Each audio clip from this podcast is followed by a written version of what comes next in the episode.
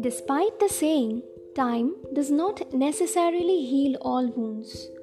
In fact, time itself may cause increased negative thoughts that seem to lodge in the subconscious mind and deplete vitality, hope, and joy. One of the worst offenders of such negative thoughts is the gnawing feeling of self blame. Most victims of personal trauma at some point blame themselves. While this may seem counterintuitive and downright confusing for friends, family, and even some professionals, it is nonetheless very common. Self blame typically starts with simply wondering why. Why did this happen? You may wonder, why did this happen to me? It didn't happen to that person, but it happened to me. Logic follows that if it happened to me, therefore it must be about me. The second wave of self blame goes to wondering what. You may wonder, what did I do? What did I do to deserve this? This may instigate thoughts such as Did I give the wrong impression? Did I upset this person? Did I give mixed signals or wear the wrong thing?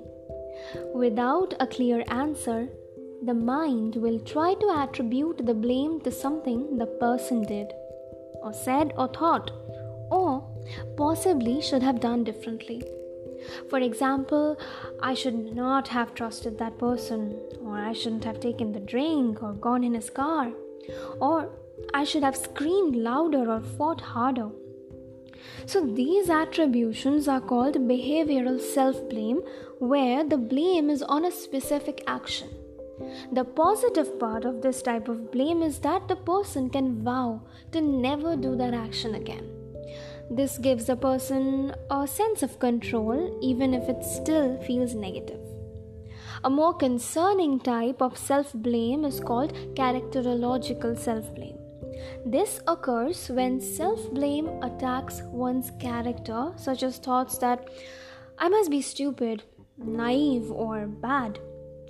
So, this type of self blame not only feels terrible, it sets in motion beliefs that the trauma is somehow dissolved or could happen again. The third wave of self blame is wondering if only.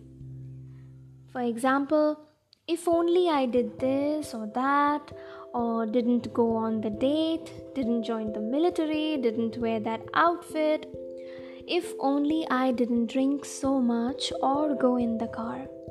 If only I had a different action, then this never would have happened. If only I wasn't so stupid or gullible, this wouldn't have happened. The conclusion is therefore, once again, that it is my fault. These three waves of thinking why, what, and if only creates a circular logic that ends up reinforcing more self blame. This is an attempt to make sense of something that does not make sense. It is a way to create a reason, an attribution, an answer to the nagging question of how did this happen? People do this because they wish it did not happen. It gives an illusion of control as if to pinpoint the reason, but Self blame is also a trap because this logic is missing a critical factor. It excludes the real culprit, the real source of blame, which is the perpetrator. If the element of perpetrator is added to the logic, then it shifts the entire conversation. Why did this happen?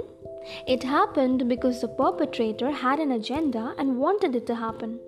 Most events are planned and premeditated. The perpetrator had the thought, desire, plan, and consciously took action, knowing fully well that it was wrong and without regard for the other person. What did you do?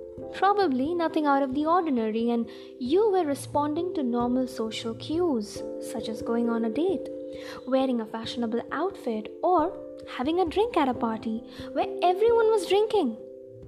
If only you did something differently, okay, then the perpetrator may or may not have been thwarted. Violence could have escalated and it could have been worse. If perpetrators are set on this agenda, they look for opportunities and find a way. Let's put blame where blame is due. We can all agree that we wish these events never happened, right? We can wish things were different. We can get furiously angry about it and mourn and grieve our losses. But one thing is for sure it is not your fault. You may regret doing or not doing something, but you did not commit a crime. And there is no guarantee that you, if you did or not do the action which you regret, that it still could have happened. The perpetrator is the guilty one. So I would like to say that it's time for you to get out of jail for a crime that you did not do.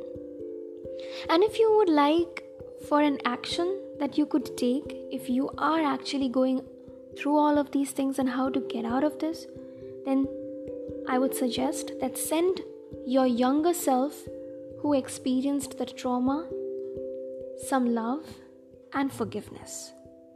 Tell your younger self that it is not your fault. Imagine giving yourself a hug, compassion, and understanding. And I say your younger self because that's what who you were in the past. Whatever happened with you was in the past, and that shall never define you and your future.